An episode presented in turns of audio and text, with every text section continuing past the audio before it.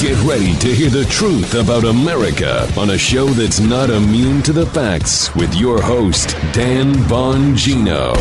You know, I still haven't recovered from yesterday's show. Well, what do you mean you haven't recovered? Was it like a workout or something? No, I did work out, but the word show was it was a mental workout. And my brain has uh, DOMS. Dom what? Like Dom Toretto from Fast and Furious? No, delayed onset muscle soreness in the brain. That article we discussed about uh, with Darren Beattie's article in Revolver about the January 6th bomber, I, I kid you not, it's been on my mind all night. I've been spinning about it. My adrenaline's been going all day. We're going to talk about that today. Also, a huge night for the conservative movement in the country last night in the elections. We'll get to that in a second. Today, welcome to the Dan Bongino Show. Coverage of last night. We'll hit that quick in the beginning. The Revolver article. And again, the FBI and the Department of Justice are dialing up the rhetoric, folks. Their strategy is crystal clear. I need you to see it. I know exactly what they're up to. And I know you do too. Stand by, a lot to get to. If you're looking for a firearm that's easy to transport, you got to check out the U.S. Survival Rifle from Henry Repeating Arms. It's a portable rifle you can put together and take apart in a few minutes. And then when you're not using it, you can store the parts in the little case it comes in. It's so small, it can be stored anywhere in a go bag, anywhere. It's light enough to carry everywhere Comes in black and two different camo patterns. You can pick one up for three to four hundred dollars, depending on the finish. You can watch a few videos at henryusa.com/survival, and while you're there, be sure to order their free catalog. Henry makes more than 200 rifles, shotguns, and revolvers, and they're all made in America, backed by a lifetime satisfaction guarantee and the best customer service in the business. Go to their website. It's henryusa.com and be sure to order a free catalog. They'll send it with free decals and a list of dealers in your area. That's henryusa.com for a free catalog and decals and to see the Henry US Survival Rifle. Let's go. Here we go, brother. Yes, sir. Big night last night for conservatism in the movement as the dreadful, uh, tyrannical, uh, authoritarian Liz Cheney goes down in flames by something like 30 to 40 points, um, gives a ridiculous speech in front of a uh, lightly attended uh, event in a lightly attended event in front of just a few people. Uh, it was embarrassing for her, embarrassing for the Cheney uh, the Cheney posse, uh, embarrassing for a family who had controlled Wyoming politics for a long time. Um, you know, shouting fraud's a terrible thing, but Liz Cheney was a tyrant. She is a tyrant. I expect in her last few months um, here in office, I expect her to dial uh, dial up the tyranny because Power corrupts and absolute power corrupts absolutely. I also expect her to abandon conservatism because she was never really a conservative. Uh, what she would do is take conservative votes because she thought it would give her power. Now she's going to find power in kissing the ass of MSNBC and CNN, hoping and praying she can stay relevant on their channels. Ladies and gentlemen, listen, she's got a big problem right now. You'll see in this just the news article, by the way. Um, her ego um, is the size of the Grand Tetons. She says, in concession, Cheney compares herself to Abraham Lincoln, or as my daughter Isabel used to call him when she was younger, Joe, Abraham Lincoln. Um, Liz, Liz, um, you know, it reminds me of that. Remember that, uh, was it Lloyd Bentsen, uh, Dan Quayle debate? John F. Kennedy, yes, yes. I knew uh, John F. Kennedy, and you are no. Listen to me, uh, Daddy O. You are no Abraham Lincoln, Liz. Okay, just go sit down, uh, beat it. The country's tired of you. Everybody's tired of you. The Republicans are tired of you. And I know what you're going to do now. You're going to kiss the ass to the left, uh, hoping and praying to get an MSNBC contributorship or show. Folks, there's no path for her on that. Other politicians have tried this, the anti Trump lane, uh, the John Kasichs of the world. If you're like, who is John Kasich? I say to you, exactly. That's my point. Thank you. There's no path. She knows it. So now she's going to double down on crazy, hoping to maybe sell a book or something like that. That's just who she is a completely undignified human being. Let me just mention one more thing before I get to the revolver article and the January 6th bomber, which I kid you not has been on my mind all night. I cannot get over this case. There is something, I think this was another insurance policy, but I am, um, uh, uh, I am very, very concerned. And I use my words very deliberately. I am extremely concerned. Folks, we may be in real trouble in the Senate side in this coming election.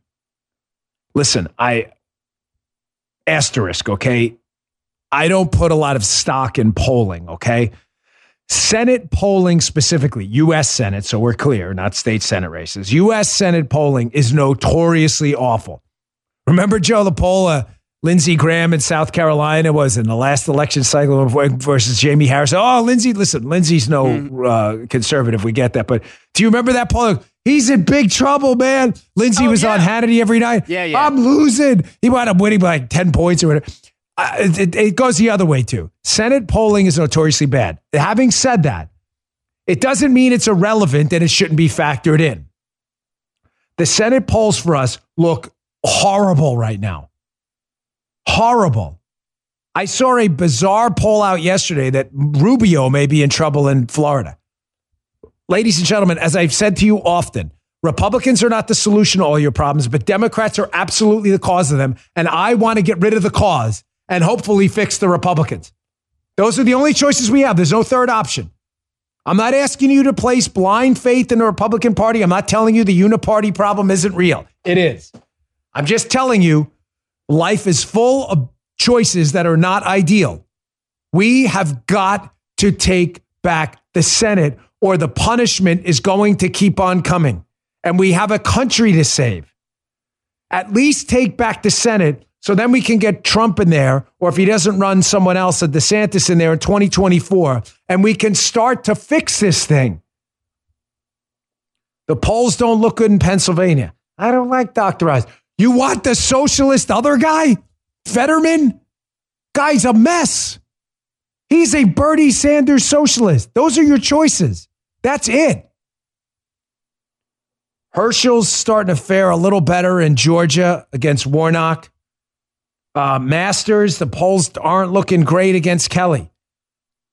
Folks, we have got to get out there and vote, or this, this defeat of Liz Cheney last night and the very competitive run by Kelly Tshibaka, who made it through to the uh, November election with Murkowski. They're going to be on about ballot. I had that ranked choice crazy system there, Joe. Um, none of this is going to matter. If we lose Ohio, by the way, JD Vance, folks, the polls are not great. Please, I'm begging you, my 10, 10, and 10 rule. We haven't brought this up in a while, Armacost. It is time now to institute the Dan Bongino 10, 10, and 10 request. Guy, do you know what this is? See, Guy doesn't know because we haven't discussed it. Oh, That's my fault. Okay. Now is the time. The 10, 10, and 10 plan. It's officially, formally, the gavel's down, been activated. Flag it. The judge has spoken. Flag it. Thank you.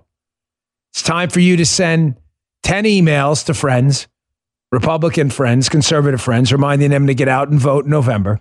The Florida primary, by the way, is next week, August 23rd. August 23rd, don't forget. So if you still have a primary, vote in that. Send 10 emails to 10 good Republican friends. It's time for you to make 10 social media posts too. And it's also time for you to call 10 friends and remind them to vote either in the primary, Florida coming up next week, and in the general. If you can't do that, you're not willing to save your country. 10, 10, and 10. If a thousand people commit to that, we could change the course of a couple elections. Please, I'm growing very, very concerned about the Senate. Ladies and gentlemen, I just want you to think this one last thing through. I'm sorry if I'm if you don't like this segment, but this is critical. The Senate seats are 6 years. Think about this. If we lose these seats, Florida, Georgia, uh, Ohio, Arizona, Pennsylvania, if we lose these seats, even if Donald Trump wins, they will still be dealing with these same Democrat buffoons in these Senate seats. That's how long they're in there. Candidly, if I have my choice, I'd rather lose the House and win the Senate. The House, you got the only two years. We can fix it in a couple years. Not that I want to lose either, but you get my point. Please, please get out and vote. Okay, enough about that. Let's move on. Revolver, this piece yesterday, I can't get it out of my head. My melon stuck in there, floating around. Barely sleep last night. I usually go to bed at 9, 11 o'clock at night, I'm tossing and turning in the bed. I can't get over this freaking case. Darren Beattie blew my mind yesterday. He was on my radio show. We're going to put that interview on the weekend podcast this weekend. So if you missed it, you can hear it. It we added even more confusion to this whole thing. I can't get over the revolver story you're seeing right here. January 6 pipe bombers, mechanical timer detonates Fed surrection line. Folks, the pipe bomb. The pipe, remember on January 6th, there was this just explosive stories. All this was going down. They were like, and there's two pipe bombs that were found one in front of Republican National headquarters, one in front of Democrat headquarters. And remember everybody saying, oh my gosh, this is evidence, Joe. This was a planned insurrection. The Trump MAGA terrorists are taking over the universe. Remember this, Joe? Yeah. They're planting bombs, storming the Capitol. It's like Pearl Harbor, 9 11, Pearl Harbor 11. It's like a combination of the two. This is it. It's like the Civil War. Oh, the humanity. Oh, the humanity of it. And remember, we heard the bomb story, and I got it. You know, folks, listen, I'm, I'm only human. I listened to it too, and I was like, oh my gosh, bombs too. Like, this is really bad. I mean, I'm, I'm listening to this. You know, of course, I'm always skeptical because of the Bongino rule, but I'm like, gosh, they found bombs. And then it was strange. You never heard about these bombs again, despite the fact the FBI was telling us, along with Democrats, that it played this key role in this this enormous plan for a federal insurrection to blow up the government. Now, one of the piece, one of the parts of the uh, the, the revolver piece, Darren Beattie, the author of the piece, brought up about the bomb that was found in front of Republican National Headquarters, the National Committee, the RNC. One of the bombs that was found, and this confused some people, was found at 1240 on January 6th. Keep this timeline in mind. It is critical. It's critical. Some people on the radio show were confused when Darren mentioned this. 1240, okay? So just afternoon. The proceedings up on Capitol Hill for the counting of the electoral votes were supposed to start at 1 p.m., just 20 minutes later. Folks, what an unbelievable coincidence that someone seems to have, Joe, found, with air quotes, this pipe bomb with a mechanical egg timer on it 20 minutes before one o'clock when the proceedings were supposed to start on January 6th to count the votes. And the timer, the egg timer thing, the hour egg timer thing, was stuck with 20 minutes to go, meaning it wasn't ticking. It had 20 minutes to go. That's just, isn't that perfect? I mean, if you were trying to establish a narrative that a planned insurrection was to start as they were counting electoral votes for the presidency, right?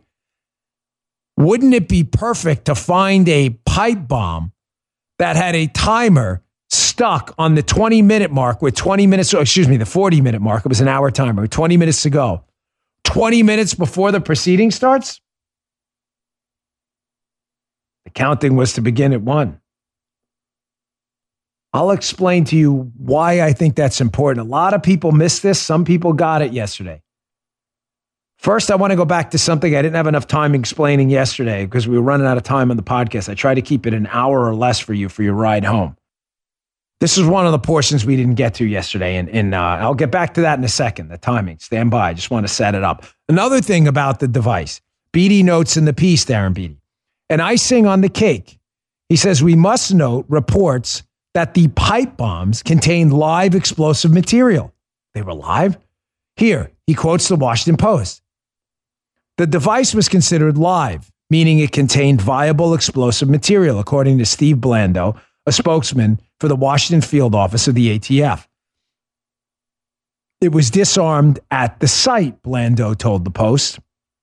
Around 1:15 p.m., officials have said the second bomb was discovered several blocks away next to a bench outside the DNC. It too was live and was disarmed on site, Blando said. Really?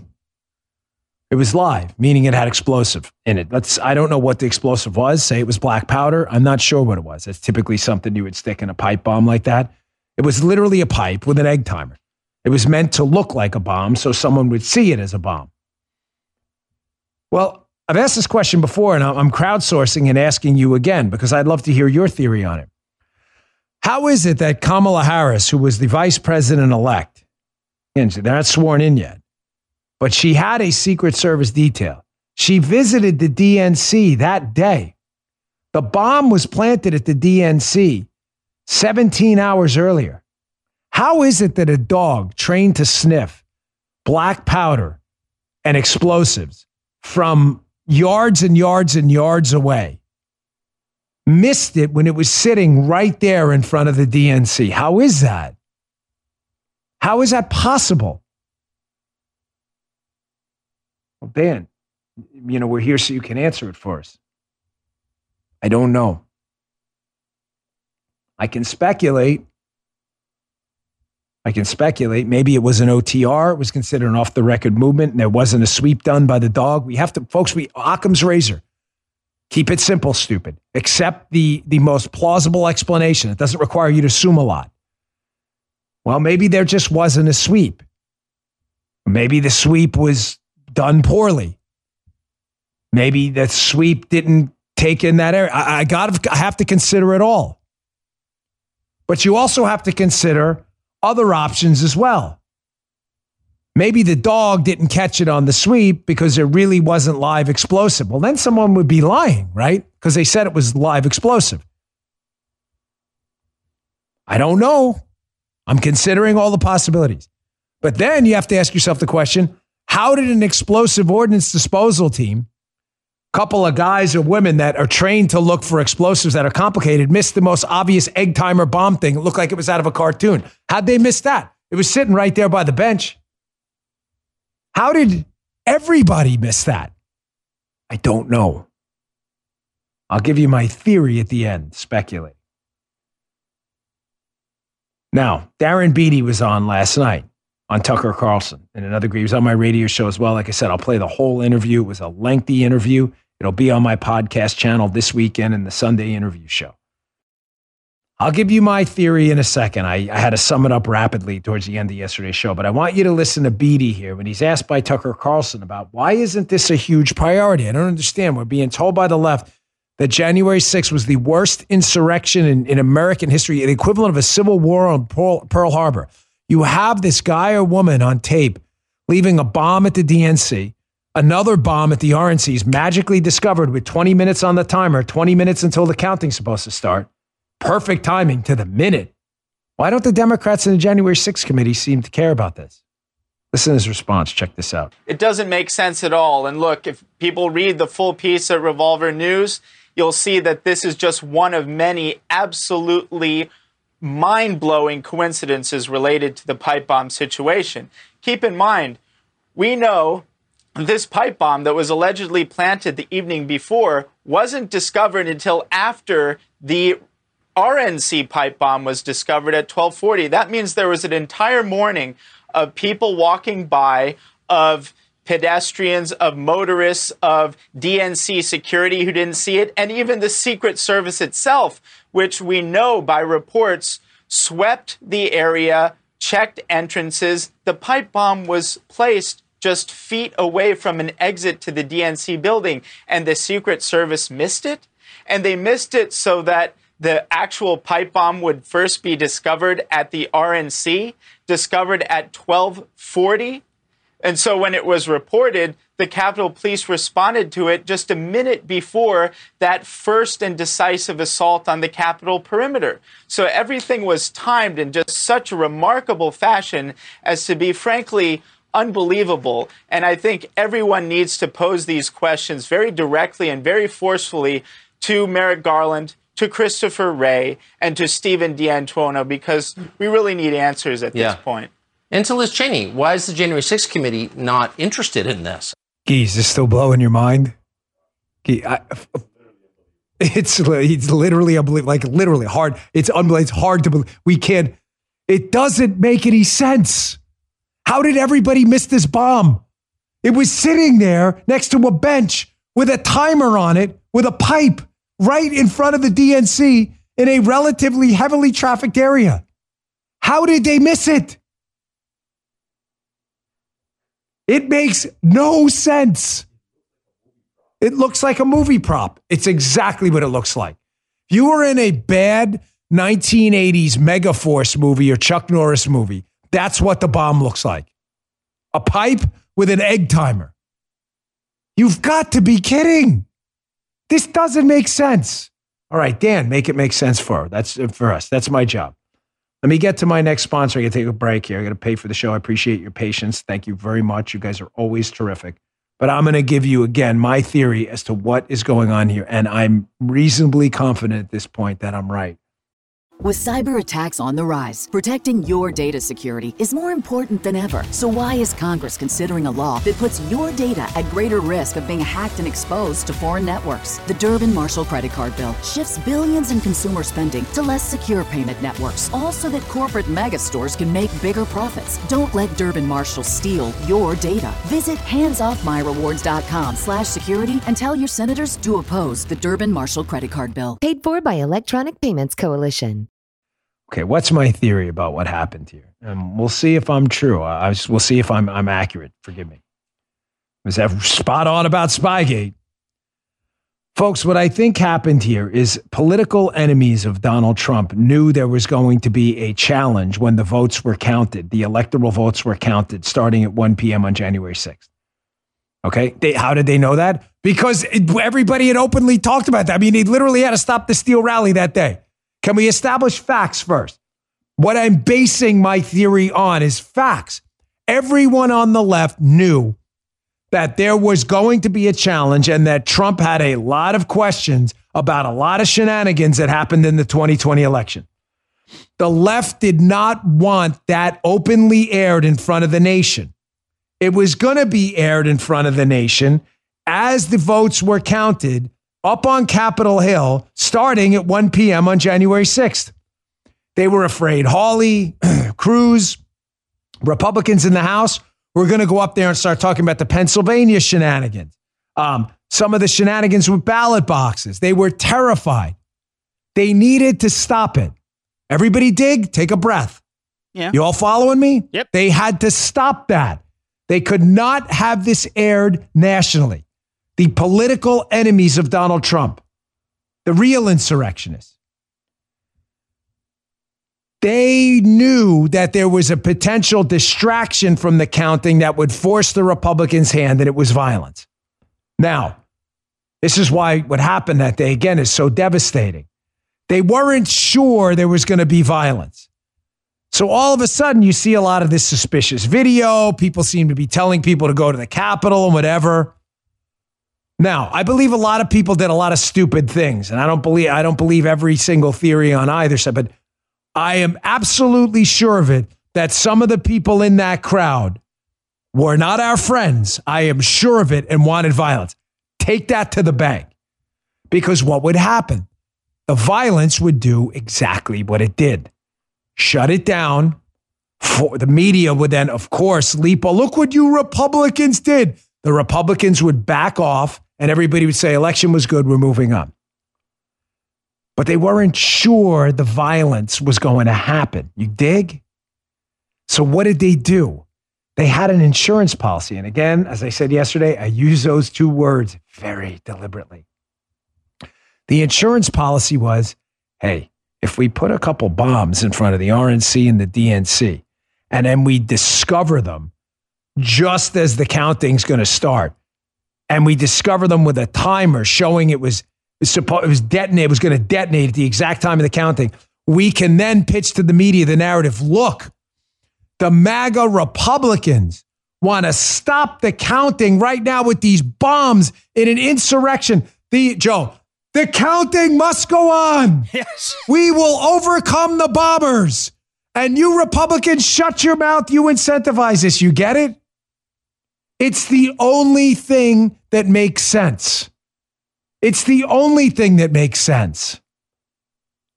The only open question I have to that. That was the the what group did it? I don't know. I don't get ahead of my skis naming names or groups. It would be irresponsible because I don't know. But I am sure of it that these were not MAGA people that did this. They needed an insurance policy to stop the uh, stop the protesting of the count and to put Republicans on edge. Look, you're inciting violence. Just agree to it and shut your mouth. There's bombs here. Move on for the benefit of the country. The only open question I have, which I need your help, I'm a humble guy with this. When I don't know, I don't know. Is how the hell did the bomb in front of the DNC not get discovered? It was sitting right there. Read the Revolver article, it's in the newsletter, bongino.com slash newsletter. It's in yesterday's show notes. It was sitting right there, folks. Look at the picture. How for 17 hours did people miss this thing? How did the Secret Service miss it? That part I can't figure out. Why would you drop it there when you did 17 hours before if you didn't want people to discover it early? It really wasn't hidden. It what Joe, wa- you've seen the picture. Yeah, Yeah, you've I seen it, right? picture. It wasn't it's hidden. right there, Joe, right there. And then the question is I may have just talked myself into a solution here. I think I got it. It's weird. I'm not messing with it. It just happened on the air. The person who planted it, let's say my theory's right. It's an enemy of Donald Trump who wanted to make sure, look, they're look and wanted to pretend to be a MAGA guy. The MAGAs are bombing. Must have understood that due to the surveillance camera network in Washington, D.C., that the only time they could slip in and drop the bomb was 17 hours before when it was still dark out the night before. That's the only explanation. The city was, was on lockdown for the next day, relatively. That's the only explanation I have. Or else, why risk it that it would be discovered early, Joe? Why risk it and then just drop it, you know, 20 minutes before? The answer is because sunlight was out, and maybe, maybe they were afraid of getting caught and walking around with glasses and a mask and a hood on, which is what they had on, would look really suspicious. Just a thought. I'll let you figure out the rest. All right, I got a lot more to get to, folks, uh, regarding Mar-a-Lago and the outrageous uh, destruction of the constitutional republic going on in front of your very eyes as they burn this place to the ground. Merrick Garland, the most corrupt human being to ever sit in the attorney general's office, a man who has ushered in the destruction of the United States. They are dialing up the rhetoric. I, I, I've said it now four or five days in a row. You're probably getting tired of it. If you tune out, I understand. I hope you don't. Washington Times, Jeff Mordock. The FBI is warning the threats of civil war and a dirty bomb following the Trump raid. Folks, this is all a plot by them. It's all a plot. You see that meme? Do you guys see that meme? It's at it's like the FBI and DOJ, and they're poking one of these Trump frog guys with a stick, and they're saying, "Do domestic terrorism. Do domestic." You seen it? It's all over the internet now. They are baiting you so badly into violence because they want the same thing that happened on January 6th to happen now. Where violence erupts, they can point to the MAGA people doing it. Nobody focuses at all on the raid, just like they didn't focus on the suspicious activity in the 2020 election. And now they're exclusively focused on MAGA violence. I, I'll leave it here. Please, please do not get baited with this Civil War rhetoric. There's a real Civil War going on right now that makes me very anxious that the FBI is completely ignoring. I'll play a clip from Tucker coming up at the at the end of this portion of the block. The FBI is not interested in that civil war. They're interested in instigating one amongst MAGA people. We can do this the right way. We have got to get answers. Please, please do not get baited. It is an Admiral Ackbar trap, mo- uh, trap moment. And a shout out to Gee and Justin, if you're listening, buddy. It's a trap. It's a trap. Yes, this is a trap. Do not fall in it. It's a trap. There you go. Thank you, buddy. You had that. I didn't even know you had that. That is that's there's Ackbar himself. Be careful who you're talking to online. It may not be who you think. Be careful who you're talking to in person. Speak out. It's your constitutional right, but be very careful. Thank you. Enough. Why? Because you may be on an enemies list. Really? An enemies list? Oh, yeah. Dave Bossie described the enemies list, and it's up in a piece at Just the News. You know what? I'm going to get to my next sponsor. I'm going to tell you why you may be on an enemies list. And again, who you're talking to online and in Facebook groups may not be who you think. Just ask the people in Michigan who were accused of, quote, kidnapping or trying to Gretchen Whitmer. It's a trap. Be careful. All right. Okay. You may be on an enemies list. This is why I'm worried about you. Uh, the John Solomon's outlet, just the news, is a piece. It's by Aaron Kliegman. It's called The New Enemies List. It's in the newsletter today. Conservatives and Trump allies targeted by the DOJ. Folks, um, read the piece. Again, bongino.com slash newsletter. It's there.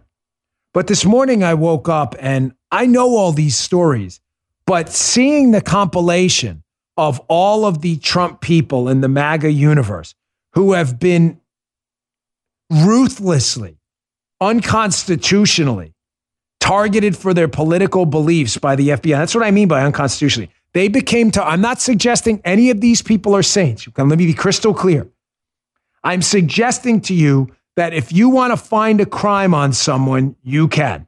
Joe, you ever rip a mattress tag off? says, says, I mean, says on the tag, right? You're violating federal law. Folks, you. don't let. Yeah, I'm not. You know, he's not. Joe's smart move because Joe's a conservative. So Joe's like, eh, Dan, I'm not saying this on the airways. It may come for me next. That's a real thing. Now you may say, well, Dan, that's stupid. No one's been prosecuted for a mattress tag. You, really? No one's been prosecuted for the Logan Act either until Mike Flynn. Ha! There's your argument up in smoke, isn't it? Don't laugh. That happened. It's unconstitutional because these people were targeted for their political beliefs. And when I saw this list, folks, I got to tell you, I sit here, I sit here in the dark in the morning. Don't ask me why. The Fox camera's on. If they probably see me, like, why is this guy sitting in the dark? I don't know. I something very calming about the dark at five o'clock in the morning. I use my phone light. To, politics is strange too. I don't know. Maybe I'm a strange guy. Who knows? But I'm reading through the Democrat, DOJ, FBI enemies list. And I said, my gosh, they're right. Here are just some of the people who've been targeted for their political beliefs in what we thought was a constitutional republic, but what is now clearly, clearly the third world when it comes to our justice system. Clearly, there's no longer a doubt about that. We got to fix it. But we are in the third world, our justice system.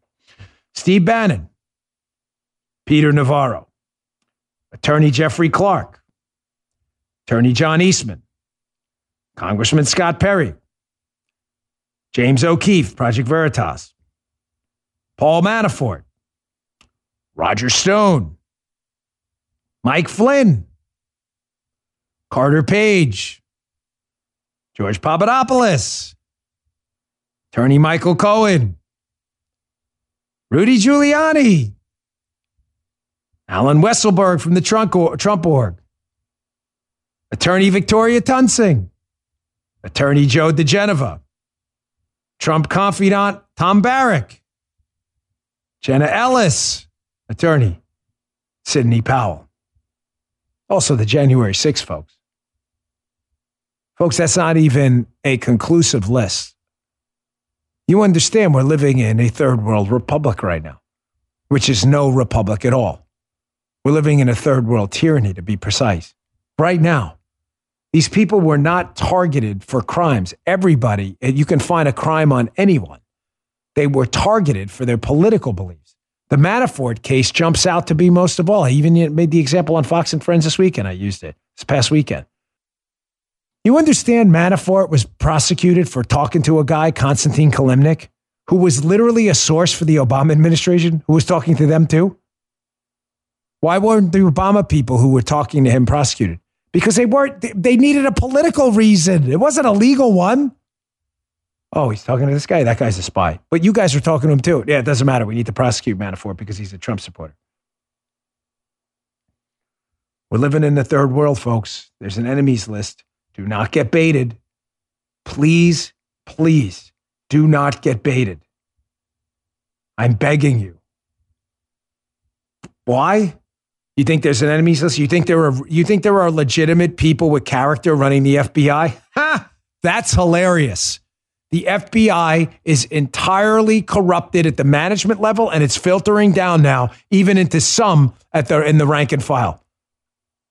Anyone involved in that raid must be immediately fired. I'll get to that in a second. Immediately when we take power. Immediately.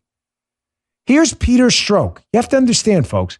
This guy was an upper level SES level employee in the government. Let me explain this to you. For those of you who don't understand federal employment, I was a federal employee at one point. There are grades. You know, they have that term G man. That comes from the GS scale.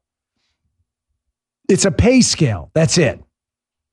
But the pay scale also can mean promotions and managers or not. I got hired as a GS7 I got promoted to a GS9, a GS11, a GS13. Those are just time promotions, seniority. Everybody get it? GS14 in the Secret Service is a supervisor. I think in Border Patrol, I think an 11 or a 13 is a supervisor. They're just pay scales. Above all that, not to get into the wonkery, who cares? I'm trying to make a point here about Strzok. Above GS 14 is GS 15. That's where it stops. That's the maximum pay scale. On top of GS 15 is this thing called SES, Senior Executive Service. Those are political appointees. Okay? A promotion from 15 to SES is a big, big deal. You can be transferred between agencies. These are the senior managers in the government, Senior Executive Service. Peter Strzok was an SES, meaning this guy probably got hired as a seven, promoted to a nine, an 11 over time, a 13, 14. That's an actual promotion in the FBI, a 15. He was a manager probably twice or three times, and even got selected as a political appointee in the SES. Not political, but they're appointees. This guy was one of the people running the FBI. Look at this tweet from this maniac on his verified account. By the way, someone sent this to me this morning. I had to go look to make sure this was real because I thought even this psychopath who is almost single handedly responsible for spying on Donald Trump during the Spygate PP tape hoax, he tweeted this. Donald Trump tweeted about the raid in Mar a Lago and the taking of the passports. He tweets back, please, oh, please keep asking how you can turn down the temperature in the country. And why does he, Trump, have two passports? The Russian passport, of course, is kept in a vault at Yas- and only swapped out at third country meets. So it can't be that one. Holy crikeys. This guy is a crazy person. This is insane.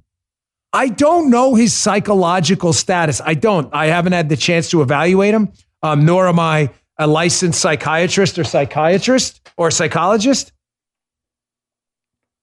or even an MSW. This is crazy. He thinks he has a Russian passport kept in a vault, swapped out at third country meets. Folks, These are the people running the FBI at the SES level. They have the power to take your life, your freedom, your property, your dignity, everything. Make you stand there naked as they strip search you. This guy. This guy. They're winning. I, I, know it's nuts. He's like, the this is this. Is a real, I had to look twice because I thought this can't be real. Someone sent it to me. I thought it was a joke. He makes all right. Him and Frank Fug- Fugazi. And oh man, that would have been a perfect time for the Fugazi 8-8 video. But we played that last week. But yeah, Fugazi was a senior manager too. These are the crazies who are running the FBI. Tell me again, we're not in the third world. No, no, we're not in the third world. It's all fair and on the up and up. Please stop. Please stop. Stop the stupid. By the way, they're winning. They're winning.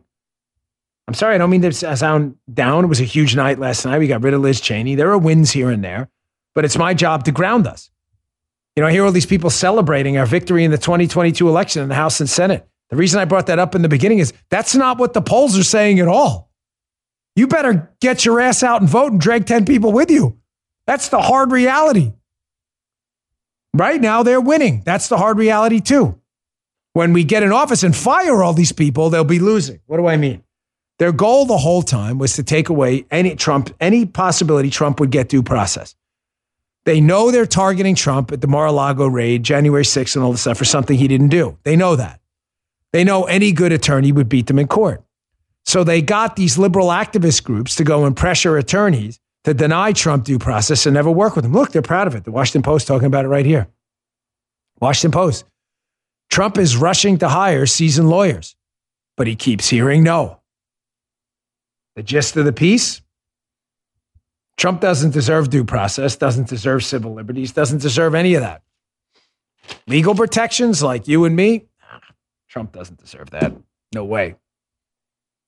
Lawyers, well, he's got decent lawyers.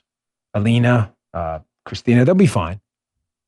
But the hard reality is that these white shoe law firms the Democrats do not want Donald Trump to have due process, and they're winning. And the way for them to stop winning is for us to start winning and make them start losing. And the way to do that is to start by voting, by activism, by posting, by showing up, and by running yourself. That's the way. Folks, uh, listen, there's a real, the media is having a tough time right now balancing two conflicting narratives with the Mar a Lago raid. They're trying to paint Merrick Garland as this sober, kind of reasoned guy who deliberated over this whole thing and took time. And then there's another narrative which challenges that, which and, and they can't seem to pick which one. It's kind of hilarious to watch. We'll get to that in a second. Okay. So, folks, the left knows. The left knows they're in trouble. They know they're in trouble because the backlash to the day you did, you just said they're winning.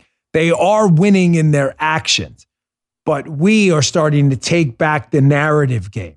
The narrative game is important because there are still impressionable people out there who are seeing what's going on. Now, the media, understanding they have to defend the left at all costs, knows they're in trouble post Mar a Lago, the raid, Mar a Lago gate. They know, they know the narrative's getting away from them. So James Freeman points this out in a terrific piece you got to read.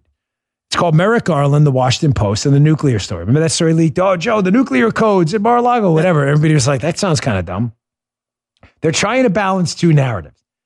The two narratives are this. I'll get to this in a second from the piece. The first narrative is that Merrick Garland's not a political guy, folks, okay? He, not a political guy. He struggled for weeks with this decision. For weeks, he sat there, Joe, scratching his head, here, gavel. He's, he was a judge. So what do I do? What do I? He was just so concerned. Struggled for weeks. He's not a political guy. That was meant what? To paint him as a deliberator and fair and impartial. Yet that creates a problem with the other narrative. The other narrative is breaking 200 years of tradition and raiding a former president's personal residence and his wife's underwear drawer. It was an immediate threat, Joe. Nuclear codes. It was an unprecedented and unique threat, which required immediate, unprecedented action. So, what is it? Did if he sat around deliberating on this thing for weeks and months or whatever, but it was so immediate that it could, you know, the Chinese could have stolen our nuclear codes. Which one of those stories is accurate? The answer is neither. They didn't believe in either one of them. This was a political hit from the start. It's just the Washington Post trying to balance uh, the inequity of the story. They'll switch the story by the day. When the Merrick Garland's a deliberative, non political guy narrative fails, they'll tell you Trump was an immediate threat. When the Trump was an immediate threat and he kept the nuclear codes narrative fails because they didn't find anything and you saw the receipt, then they'll switch back to the Merrick Garland struggled with this. He struggled. You watch the Merrick Garland struggle narrative is going to take over as you realize they found nothing on the raid. As I said before, it's troubling that the FBI is using all this, by the way, to shut you up, saying it's going to be a civil war. You Trump supporters are going to get super crazy violent. It's going to be a civil war, fellas. So it's Trump people. While ignoring a real civil war that makes me very anxious happening right now. Folks, the radical CRT left is becoming increasingly racist, bigoted, and their lust for violence against white people, race based violence, is now out in the open. This is not a joke. This is real. This is not going to end well. Pedro Gonzalez, who is a uh, commentator, was on Tucker Carlson's show last night. He was talking about a book that's out there called The Last White Man. The book, he calls it liberal porn. It's apparently about like eradicating the white man in some race war. Folks, this is happening in our country right now as the FBI is like instigating a civil war with MAGA people. What about the civil war openly being written about right now by the CRT left? Listen to this. This is really disturbing. Here's Pedro Gonzalez on this book. Check this out. It's a new phenomenon that goes just beyond books, but I think it's important to actually do an overview of The Last White Man. Basically, the characters suffer through these apocalyptic changes as violence escalates as whites disappear. Pale skinned militants in woodland camos stalk the streets, attacking people with impunity from the cops.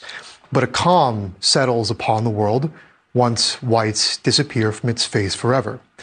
A book like this, which is somewhere between racial exterminationist literature with a kind of wistful touch and liberal pornography, could only be written about one group, and that privilege is reserved for whites. There's a whole industry for this stuff, Tucker. And there are no shortage of eager consumers who, who eat this stuff up because they believe truly that there's no limit to the amount of demeaning that we can inflict on whites. And again, it goes beyond bad books like The Last White Man. And I'll give you a different but related example of this phenomenon. The Minneapolis Public Schools and Local Teachers Union have recently instituted a new policy in which, when it comes to downsizing and layoffs, the rule is white teachers must be laid off before any teacher of color. In other words, they've codified racial discrimination against whites in real life, not in fiction. Do you hear that Minnesota story? Teachers union contract demanding white teachers are fired first. You know, it's really stunning to have seen the civil rights movement. All of the people involved. It wasn't just Martin Luther King, it was a lot of people. You know, we've done a poor job explaining our, our history along. It wasn't just Martin Luther King. It was a lot of folks, a lot of people, a lot of good American citizens.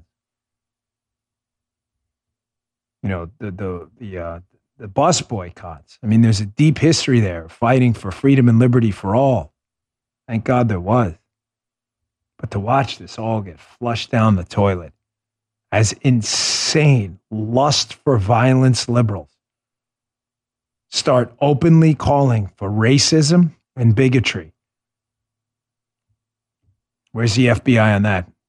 He's watching that, Joey says. Can you imagine if that book was about black people? You would Oh. be in jail Yeah. tomorrow morning. It's it, either way, it's an atrocity. But the fact that the left doesn't see or wants what they're doing, that's the civil war you should be worried about. Okay, uh, let me get through some of this quick. Uh, folks, Joe Biden signed the disastrous uh, inflation, hilariously named Inflation Reduction Act yesterday. And uh, I'm going to get into this in detail in tomorrow, tomorrow because this revolver article was on my mind all night. But Joe, you're you're the you won't remember this, but you might remember that you of course you. You remember Ross Perot? Remember Perot's commercial? He would Yeah, that Perot sucking was noise. Yeah, right. Yeah. yeah the sucking the jobs right yeah Joe you do Yeah. remember. Ross Perot was a third party candidate. He ran against George W. Bush and Bill Clinton um, in was it the '92 election right? Perot was a, a very very wealthy guy. Now I know I'm repeating history for some of you folks my age, but for the younger folks, Perot used to go on TV, and I don't know, must have cost him, I, I have no idea, millions upon millions of dollars. He would buy primetime Yes. television. And right, remember these, Joe? And he would do these tutorials on trade, cross border trade. They were incredible. Yeah. You, know, you got to understand. I mean, I don't know. They must have cost, today's dollars, probably cost 50 million, but I have no idea. They were incredible. Ross Perot, if, before he dropped out and then got back in, was polling at like a third of the vote. Yeah, he's doing very well. I'm not kidding. Oh, he was doing very well. Ladies and gentlemen, it is time again for a president or a very wealthy conservative. We need a Ross Perot like national education strategy again. Uh, to you out there in my audience, and I mean it, you are very smart. How do I know that? You communicate with me. I see your Facebook messages, your emails, your tweets, your true social posts. I see them. But there are lefties, candidly, some independents, and a whole lot of Democrats, not all, who I'm sorry, folks, they're just very ignorant. They just don't know what they're talking about. And until there's a national education strategy to fix this country, people are still going to vote for stupid things that destroy their lives. Where's this coming from?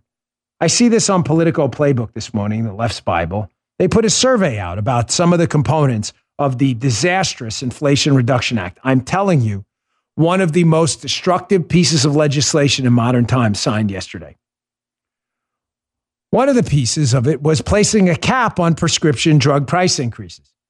Well, when you phrase it that way, Joe, you'll notice in the piece, what is it, 76% of people say, yeah, yeah, we love that. They strongly approve of that. So the government can stop price increases? How, how does it do that? And why isn't it doing it on everything? Why not on cars, Why not on iPhones?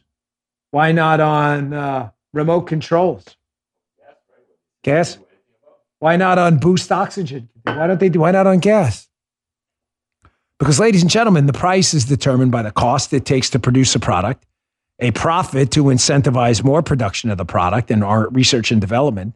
It's not determined at all by the government. So, how did Joe Biden sign something yesterday that's going to lower prices if they've had no success lowering prices elsewhere? The answer is he did nothing of the sort. He signed a bill placing an artificial cap, meaning you will charge this much. The companies then who can't make money will go out of business. And the companies who can shift the cost to private insurance will make your insurance more expensive to pay for the caps on other people's insurance dealing with Medicare. That's it. This is not hard. And if someone went on television and explained to these people that the government is doing no such thing controlling prices, they're just shifting higher costs onto you with private insurance, maybe 76% of people wouldn't agree with this stupidity. Here's another one from the this is in the uh, Inflation Reduction Act too. A 15% corporate tax minimum. Shockingly, 61% of people like, it's a great idea. Really? Who pays corporate taxes? Corporations. Where do they get the money? Uh, wait, customers? Uh, yes. Ding, ding, ding, ding, ding. They get it from you. About 30% minimum of the corporate tax is paid by employees, and a large swath of the rest is paid by consumers in the form of higher prices. Where do you think they get the money? This isn't hard. If Perot was on TV explaining, here's a corporation, here's the customers, here's the money from the customer to the corporation, here's the money from the corporation to the government. Corporation needs more money because now it has to give more money to the government. Where does corporation get the money from? Oh, the customers.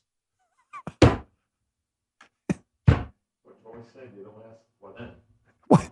Thomas Sowell, right? Then what? Here's another one. I'll, I'll, I'll wrap on this. There, uh, uh, $80 billion in funding for the IRS. Shockingly, 40% of people agree with this. Why?